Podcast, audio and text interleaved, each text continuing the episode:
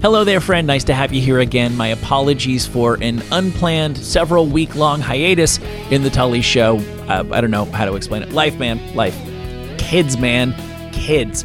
Anyway, I can promise you this will be the first of at least uh, several new Tully shows that'll going up in the weeks to come. And let me remind you, anytime there is not a Tully show, you can always go to my Patreon. At this point, I must be up to, I must be knocking on the door of like 100 Patreon exclusive podcasts at patreon.com slash Mike Tully. So the next time I skip a week or you just need even more of me in your life, make sure you check it out. Patreon.com slash Mike Tully.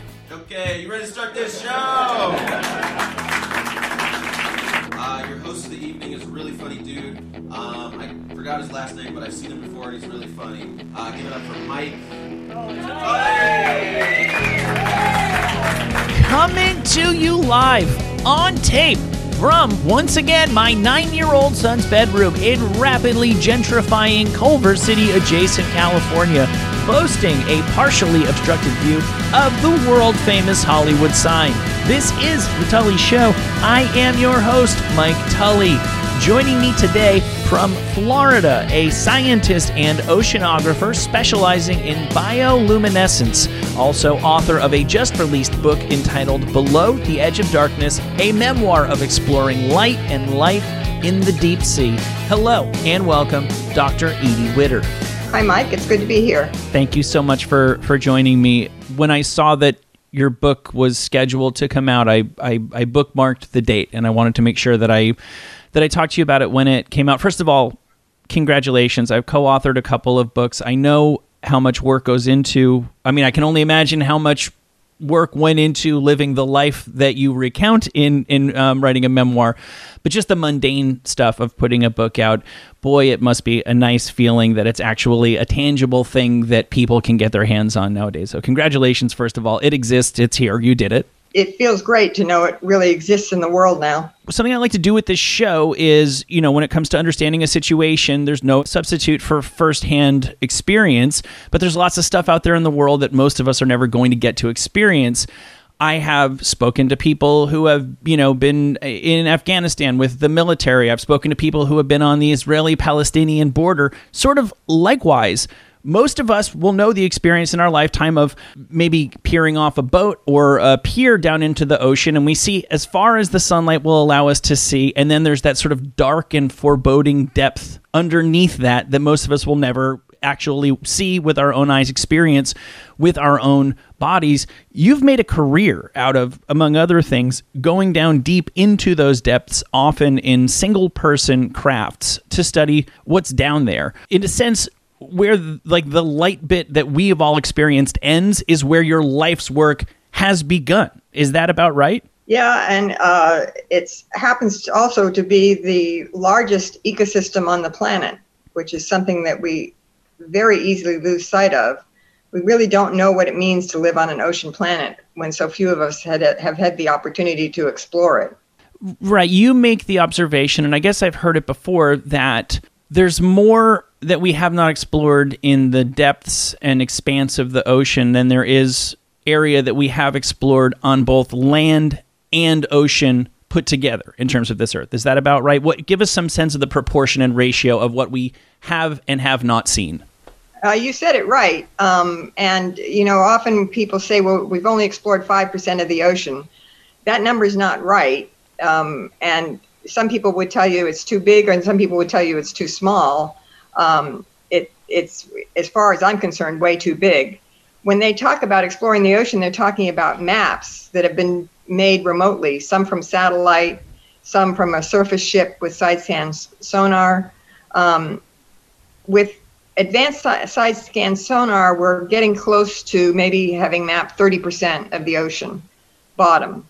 But that's not that's not exploring the ocean. No, that's a map, right?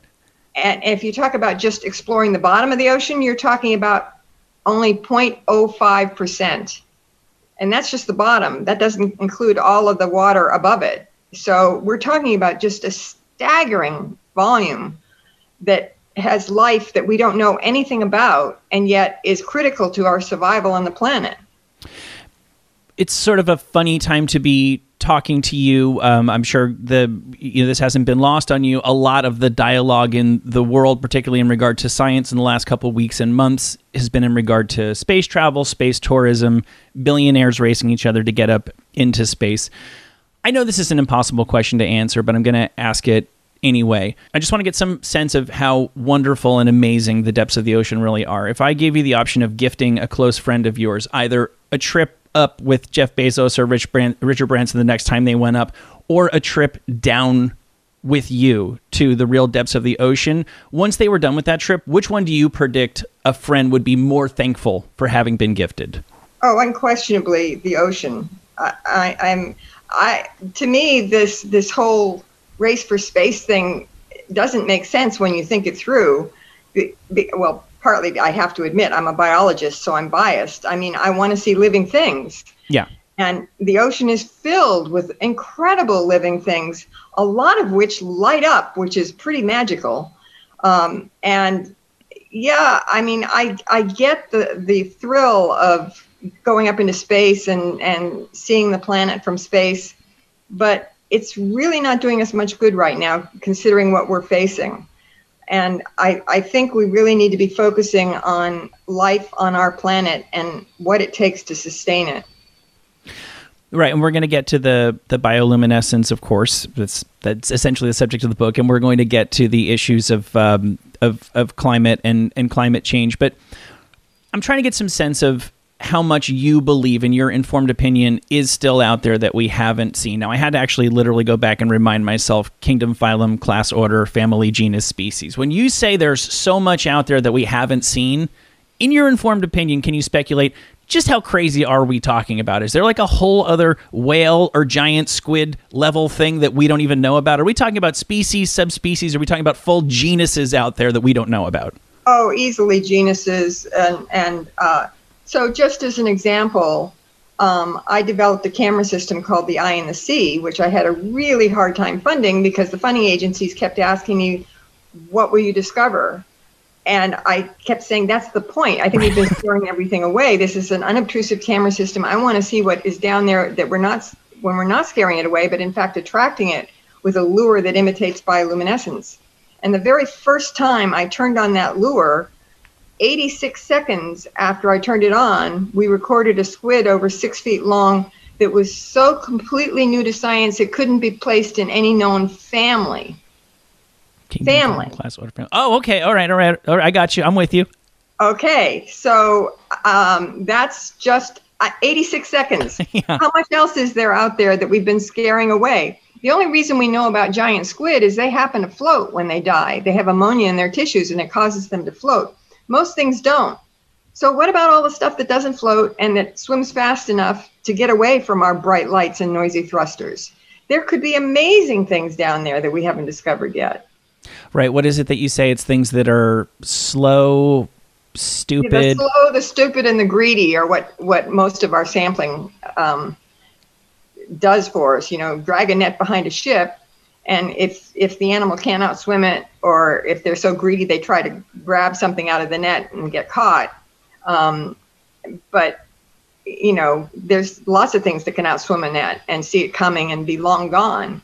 So how are we going to find out about them unless we start exploring more sensibly um, in unobtrusive ways the book opens with a story of uh, you know one of the near worst case scenarios for being in a single person submersible. Now, I'm assuming there's a level of claustrophobia under the best of circumstances and the potential for disaster under the worst. It takes a level of bravery to commit to doing what you've done not once, but hundreds of times over your career. Now, I gather from going through the book that your sense of excitement and wonder at what you're going to experience down there has always trumped other concerns and considerations. But do you ever get over that sense of trepidation, claustrophobia, etc. when you are in a single person submersible? And it sounds like I want to say science fiction. It's it is still science fiction. I mean, I'm thinking of that show Sea Lab. Literally, what you do reminds me of that old Hanna Barbera cartoon that they remade on Adult Swim, Sealab. Do you, do you ever get used to the feeling that this is a crazy thing I'm doing? Oh, absolutely. I I, I feel completely comfortable in submersibles and I, really only had one claustrophobic attack in in all my years of diving. Um, so uh, you get used to it very quickly. Your first trip down, and this is decades ago, I know, but was quote unquote only 800 feet underwater. I mean, 800 feet. If everybody wants to think about that for a second, and that's that's nothing compared to where you've been since then. What is the farthest you have been down? Actually, I've only been as deep as uh, a little over 3,000 feet. That's a um, lot. Because I'm so interested in bioluminescence, and, and most of it occurs between 200 feet and 3,000 feet. That's where I hang out the most. So the bioluminescence, and we're segueing into that now. It, that begins at a certain level, obviously, where the ocean gets very dark, but there's a whole other level beneath that where bioluminescence no longer serves animals, even though the, the water's presumably even darker? Oh no, there's still bioluminescence down there. There's just fewer animals as you get deeper. There's there's less food and fewer animals. Um, it it's really a rough guess as to how many of them are bioluminescent. At, at least fifty percent, maybe more, um, below um, three thousand feet. Um, but above 3,000 feet, between 200 and 3,000 feet, uh, anywhere from 75 to 90% of the animals are bioluminescent. Right, and that's the major thrust of, of the book, and to some extent, your your work is. We think of these as these freak oddities. We all know that there's certain, you know, duck-billed platypuses and stuff that are the outliers, as we think of them, of the natural order. You talk about bioluminescence in the ocean as a mundane fact of life for maybe even a majority of the animals that live in the sea. Is that about right? Oh, that's very right. In fact, the most common vertebrate on this planet is a little fish called the bent tooth bristlemouth um, that uh, is bioluminescent. And estimates are that there are quadrillions of fish in the ocean that produce light. Uh, it's it's could the, the case could be made it may be the most common form of communication on the planet depends on how you define communication but i'm going going for it.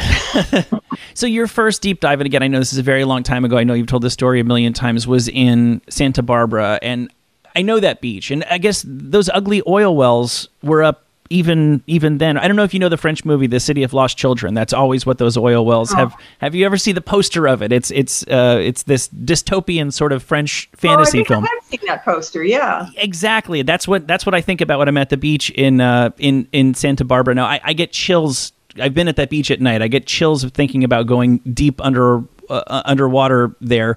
What you saw the first time you were down there and able to uh, witness the bioluminescence it was better than obviously you were very hopeful of going down there. I know you waited years for your opportunity, but it was still way better than what you imagined to try to. It's so hard, and you've really set up a task for yourself in writing this book. You're not primarily an author and trying to communicate the things that you've witnessed and seen and experienced and studied in in the printed word. It's it's challenging, but you've done a wonderful job with it. Fireflies is one natural comparison. You've also um, compared it to the Fourth of July, what you see underwater another way to think about it is if you've ever stood under the desert sky at night in the, you know when there's no surrounding light and you see the milky way and the the galaxies and the just spangling of stars all across the sky now imagine those all around you and swirling around you all at the same time. That's what it was like. And i just couldn't get over not only the beauty but also what it meant in terms of energetics because energy is everything in life and it takes a lot of energy to produce light. And all of these light producers th- this had i felt like had to be one of the most important processes in the ocean and i couldn't understand why more people weren't studying it. You could pick up a marine biology textbook in those days and find no mention of bioluminescence which you know after seeing that made no sense at all you make the case that bioluminescence might essentially be the most common hunting strategy, food gathering strategy, maybe even on the planet. Is is that about right? Do you talk about the the nightly um, commute between the things that are down in the depths during the day that find it that all of a sudden the tables turn and have this huge advantage being able to come up much closer to the surface much closer to the surface than any of us imagine. These we always think of these things as happening down at some level that our you know our, our brains would cave in on themselves if we went down there to see them. But you say this this happens much closer to the surface once the sun goes down. Yeah, so um, it's the most massive animal migration pattern on the planet. It happens every day in the oceans all around the world and it's a staggering, staggering volume of animals that come up to the surface to feed under cover of darkness, and then before sunrise, go back down to hide in the dark depths, which is why most of them are spending their lives below the edge of darkness. And yet they use visual communication, and it's all based on bioluminescence. Naturally, you've recorded videos down there. How much justice do you think the videos do to the actual experience? Well, that's the very exciting thing is is cameras have made a huge advance just recently. And so now the cameras are good enough that they can see what the dark adapted human eye sees. And that's really thrilling because so for so much of my life, you know, I had to depend on describing what I saw or using intensified black and white cameras um, that were kind of grainy and um, blurry and didn't do the do the phenomenon any justice at all. Um, so it's it's exciting at this time to have this book come out at a time when people are going to start being able to see this more and more on documentaries. Um, and uh, actually, you just see it on the internet. You know, people now are going out at night and taking pictures of bioluminescent waves um, lapping against the beach, and it's it's become quite the phenomenon. There's huge numbers of pictures. You talk about in the book, and you touched on a couple minutes ago the the language of light. What do you mean when you say the language of light? Well, uh, linguists would argue that you there's a very specific definition. I'm using it uh, pretty loosely, and I grant you that. Sure. But for example, um, there are these wonderful little creatures called sea fireflies um, that are about the size of sesame seeds. They're crustaceans, and they're all over the Caribbean. And they come out of um, the reefs or the seagrass meadows or even the sandy bottom just after sunset. About 15 minutes to a half an hour after sunset, you start seeing them come out. And the way animals make light is they mix two chemicals together called luciferin and luciferase. Only actually, there's a lot of different versions of those chemicals. But what the um, ostracod does, or the sea firefly, is it comes out and it squirts out the luciferin luciferase in a little blob of mucus. And then it swims up and does it again and again and again. And you create this string of what look like pearls. Um, and the spacing of the pearls is uh, species specific. So it's the male that does this, and the female knows if she goes to the head of that line, she'll be able to find a male of her own species to mate with. So it's it, it's a very distinctive pattern that different species have, and that's you know a clear form of communication. It's also a pretty clever adaptation for how to find a mate in the dark without attracting attention to yourself because you're leaving your mating signal behind so if a, a, predator is attracted to the light, it's attracted to the wrong thing. It's the the female knows where she has to go to find the male. He's basically created an arrow for her, pointing where to go. Um, so it, it's a, a fascinating adaptation, and there's a lot of animals that have communication on that scale, where they have flash patterns or uh, specialized light organs, you know, that clearly communicate information about I am such such and such a species. I am a male looking for a female of similar ilk. yeah, like underwater Tinder profiles. Exactly right. Eh, that having been said, though, that's a, a, specific function that you've been able to pin down the meaning of and the utility of. It, it seems to me there's quite a bit of bioluminescence that whose purpose you can't quite put your finger on. Right. So one of the examples I give in the book is a gulper eel, which I actually was able to capture from a submersible one time. Um, and so I got to see its bioluminescence, I think, better than anybody had ever seen it before. Uh, and gulper eels are just these bizarre looking creatures that are, you know, super, super long undulating body, huge mouth that's kind of like a pelican's mouth almost. Um, and it has a bioluminescent light organ on the end of its very, very long tail. And nobody can figure out what this is for. And maybe it's a lure, maybe it does kind of contortions and a yoga like pose to dangle it in front of its big mouth. Um, but it's also got this brilliant racing stripe down the length of the whole body. And I got to see this in action when we captured this thing and we brought it up into the lab on the ship. And I was lifting it out of the container and there was a whole crowd of people around me. We were standing under fluorescent lights in the lab, and suddenly that strip of light lit up so bright we all gasped. I mean, it must have been the brightest bioluminescence I've ever seen. I can't quantify it in any way, but it was just incredibly bright. So, I mean, I can speculate. Maybe that's meant to blind a, an attacking predator, but we don't know. You know, a lot of us, it is just total guesswork until we can sit down there and observe how these animals are using their lights to communicate with each other. We'll never really have anything but guesswork. You mentioned being on a ship with a team, and that reminds me of another anecdote from the book. Again, because I think of what you do as being so cutting edge and futuristic, I picture the the vessels that you're going out on being very clean and neat and orderly, and yet at least in your early experiences, the experience seemed more akin to something you would expect to see in a Pirates of the Caribbean movie. It was very very very rough and, and and and and rowdy and you had to really be up for it to be out there. Is it still like that to go out with a team nowadays? And are you still up for that experience? Because you embraced the grime of of that of those trips clearly. Yeah so i've i've, I've been doing the extremes for some time now. So i i've been out on very small research vessels and in fact it was um, one such that i was out on um, when we got the m- most recent footage of a giant squid um, and that was a, I was in a cabin so small that it could easily be mistaken for a closet. And um, the bunks were spaced so close together that when I turned on my side, my shoulder would bump the bunk above me. Um, so yeah, that was kind of rough. Um, and uh, but I also just got off uh, one of the most advanced oceanographic vessels in the world, which has two submersibles, a remote operated vehicle, its own helicopter, and a holodeck.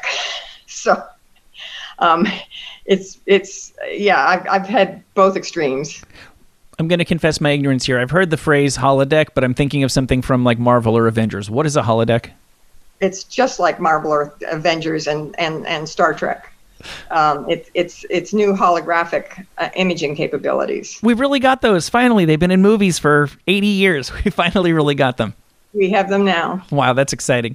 Well, as we've already touched on, you, you can't talk about the reality of um, oceanic life without talking about man-made pollution and man-made climate change. What changes have you personally witnessed in the sea over the course of your career alone? Just naked eye test. Well, um, in the open ocean environment, I've seen evidence of overfishing in places like Georges Bank off uh, in the Gulf of Maine, where you you read stories of what the fishery used to be like, with you know the fish population so dense they claimed you could walk across the fish to shore, um, and uh, scoop them out of the water with a basket. And now, when we dive there, we see nothing but jellyfish and it's brilliant bioluminescence because so many jellyfish are beautifully luminescent. Um, but it's an example of what happens when you um, fish fish out a, a, a, rich fishery like that. People think, okay, well, we'll just stop fishing and the fish will come back. And that's not what happens. The hole gets filled in with something else. In this case, jellyfish, and the predators that used to eat the jellyfish are gone, and the jellyfish are eating the the any fish larvae or fish eggs that come along. And so there's no chance for recovery. You've pushed it over a tipping point into another very stable state that could last for a very long time. And so these are the kinds of things that we're doing to our life support systems. They're very um, amazing feedback loops that have maintained stability over you know, millions of years.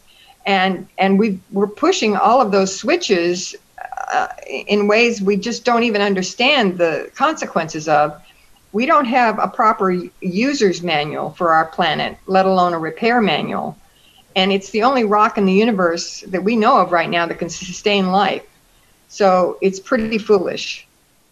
And I mean, I know the answer to this question without asking it. You say we don't have a user's manual, but to what extent do state, local, federal authorities even consult with people like yourselves before they decide how much fishing can happen in X or Y body of water? I'm guessing not a whole bunch.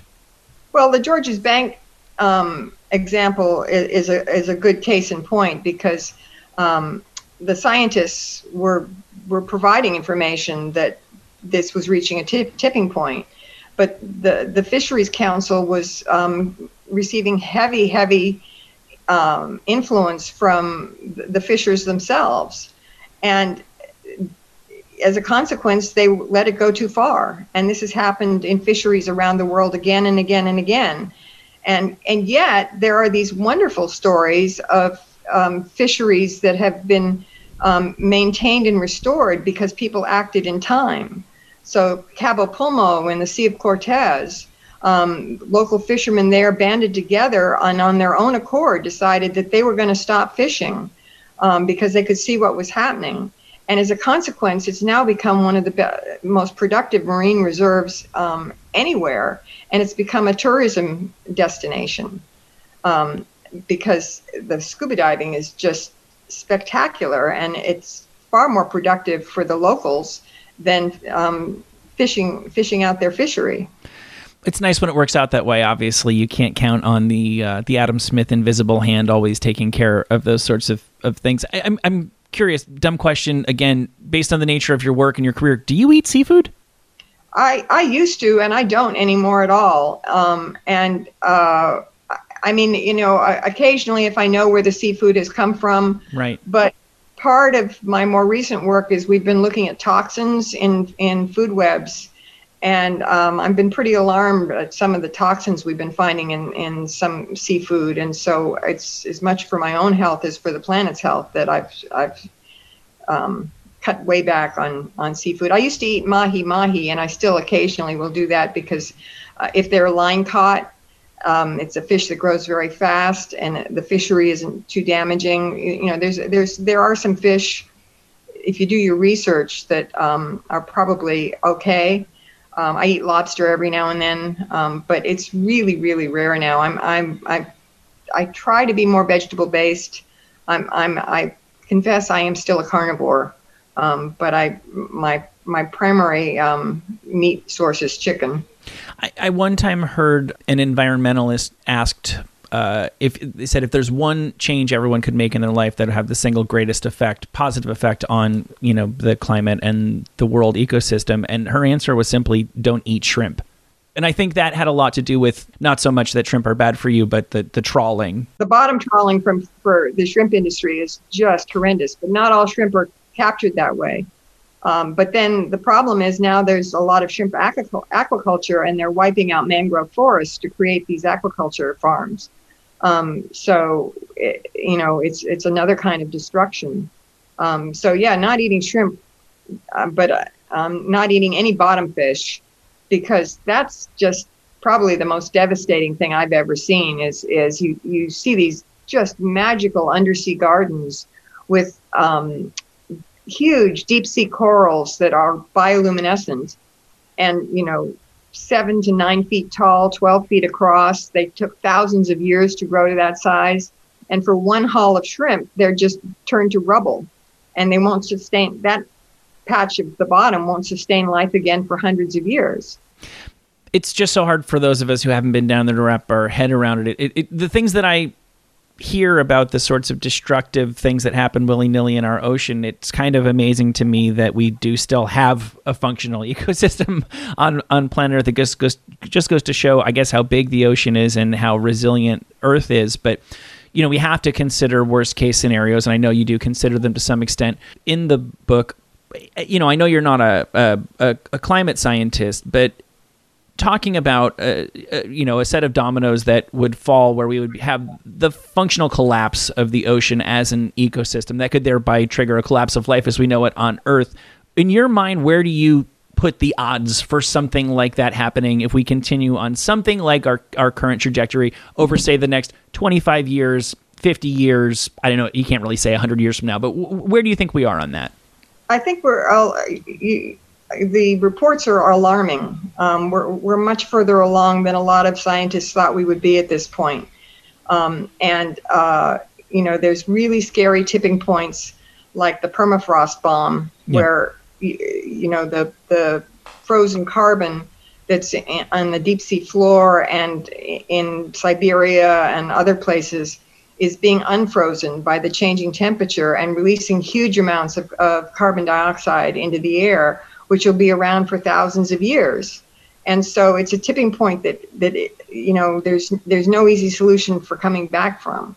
Um, and we're changing the the temperature and the the uh, patterns of the ocean's conveyor belt, these great rivers in the sea like the Gulf Stream that carry heat around the planet. And that's a lot of the reason that we're seeing these uh, firestorms and droughts and all of these things that are going to become so much worse. Um, so it's it, there's there's no question that we're having just a, a really terrifying impact on what has maintained us for a very long time. One reason we've ha- been able to be um, so profligate in our use of our resources is because of the size of the ocean. We're talking about 300 million cubic miles. That's the volume of the ocean. And yet we've managed to change its chemistry. We've lowered its pH to the point where it's making it hard for coral reefs to form their skeletons. And, uh, you know, th- these are really, really alarming things. But I think what happens when you try to tell people this is it, it just becomes so overwhelming that they just want to stick their fingers in their ears and go la la la la la. I, I can't do anything about it. I just don't want to hear it. And that was part of my motivation for writing this book and focusing on exploration and the explorer in all of us that we should be tapping into. It's the strongest part of the human spirit, and we need it now more than ever is there anything con- concrete but beyond belief in the enduring power of the human spirit is there anything concrete happening that gives you hope that we can i mean a either change the way that we're going about our business or b that there is some miracle carbon sucking device on the horizon that will allow us to continue to be like a bunch of uh, you know kids having a weekend in las vegas well, it's it's difficult for me for to imagine that, but there have been a lot of breakthroughs um, that I mean, I'm astonished at at the speed with which the vaccine was produced for for COVID, and and its percentage effectiveness is just staggering. It's a huge advancement in in medical technology to have accomplished that. The fact that there's people that that refuse to take it is an indication of how bad a job we're doing of teaching science but I do find hope in, in a lot of the young people that I encounter um, that have a much, much greater awareness than I ever had at their age of our planetary ecosystems and their part in them yeah, it does seem like it's it, it's not so much a matter of knowing the facts. It's I guess sort of internalizing them because I, you mentioned the name Rachel Carson in the book, and I, I I read Silent Spring for some crazy reason when I was in like sixth grade. I didn't understand a word of what I was what I was reading, but it's not as if we haven't had the warnings. It's not as if any. Um, it's almost I don't know if you were ever a cigarette smoker. Right? If if you if you go through that in your life, it's not as if you don't know. It's just at a certain point you start to internalize the thing that you've always known and start to to act on it because you'd be uh, you'd really have to be trying pretty hard to not know that those things were bad for you in in the first place. Um, unrelated to the subject, but it's in your book, so I wanted to ask you about it.